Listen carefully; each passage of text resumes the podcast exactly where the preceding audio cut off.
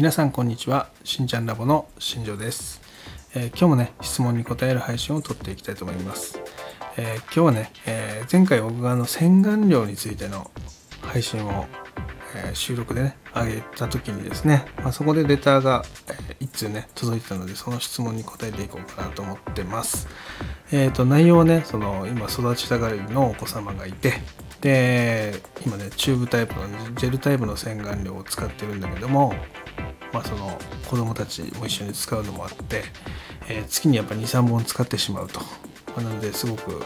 あの困ってると。で、まあ、石鹸の話を聞いて石鹸に変えてみようかなっていうことを検討したいと思いますみたいな話がありました。で、えーこの場合ですね、えー僕からできるアドバイスが1個あるなと思って今日配信も撮らせていただいております。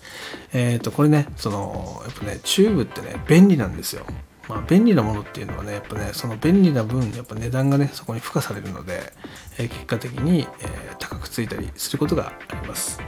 だけどねもともとのそもそもの目的っていうのはその肌をきれいに洗うことですよね。でそこを加味して考えた時に、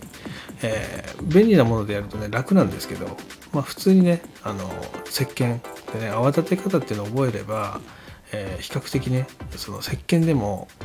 かなりねそのジェルタイプと同じぐらい泡立てることもできるし、えー結果もねしっかり作ることができるんですよね。そういった意味で考えると、えー家族全員で使うんだったらば絶対に石鹸の方がいいです。なので今日はねそれをお勧めしたくて、えー収録を撮れ撮らせていただいております。でねえっ、と子供たちっていうのはねえー大人と子供の肌の違いっていうのはね圧倒的に違うところが1個だけあります、えそれはね代謝なんですよ。ターンオーバーがめちゃめちゃ早いんですよね子供っていうのは。で大体ね22歳ぐらい21歳から22歳ぐらいまではターンオーバーがめちゃめちゃ早いです。なので、えー、と何もしなくてもその古い角質が勝手に取れていくというかお風呂お風呂入るだけで洗顔するだけで、まあなので綺麗な肌っていうのをキープできるんですよね。でだけど23歳を境に、えー基礎代謝っていうのが落ち始めます。で特に女性の場合は運動をねする機会が少ないので、えより一層ね基礎代謝の低下っていうのは早く訪れたりするんですよね。でかつ女性の場合はメイクをしているので、えーそういうね悪循環っていうのが重なって基礎代謝が落ちるケースっていうのがあります。で大体その頃から肌トラブルっていうのが少しずつ始まってきます。最初は吹き出物が出てで、えーそれがね治らなくてでいろんな洗顔料を試すけど今度は痒くなってで痒みを取るために保湿系のものを使うけど今度は、えー肌がベタついてでピリピリするようになってで最終的には化粧が合わなくなるっていう本当悪循環が生まれちゃうんですよね。まあ、なのでそれぐらい基礎代謝っていうのはすごく大切なんですよ。で、えーこの基礎代謝の話をね今何でしたかっていうと、えーその10代とかねその本当20歳前後までは、えー正直ねクレンジングとかもねいらないぐらい本当に代謝がかなり高いのでもう本当ね僕は持論なんですけどもう石鹸1個あれば肌質は綺麗に保てるっていうぐらい、えー、と10代っていうのはね何もしなくても肌が綺麗になるんですよね。でそういった子たちの肌に、えー肌ケア用の洗顔料とかね保湿タイプの洗顔料とかそういったものを使ってしまうとお肌が怠けますそう怠けると、えー基礎代謝が落ちるっていう現象が起こるので、まあ基本的に10代の子に関しては固形石鹸1個でもうこれで洗っとけぐらいの勢いで、えー使わせるっていうのが一番いいです、まあなので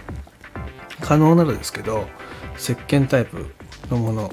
ですよね。でそれを、えー、と2種類ね用意してもらって、まあ、1個はねその本当に洗顔として使える固形石鹸。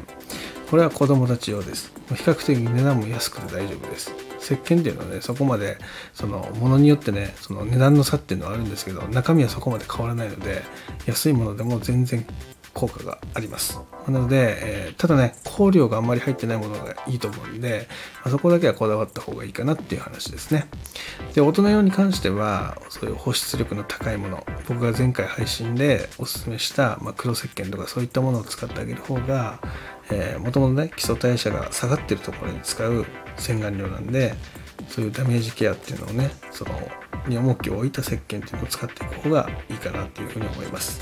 あ、そうやって分けて使ってあげるっていうのはすごくいいことだと思うんで、まあ、そういうふうにね使い分けしてあげるといいんじゃないかなっていう話です。今日はね、えこの辺でね話を終わらしたいと思います、えー、もしねこの配信聞いてたら、えー、そうやってぜひねまず試していただけたらなと。まずはね子供たちの分だけでいいので、えー、簡単でねその安いものでいいです。そういう石鹸を試してこれ使ってみて使わせてみる。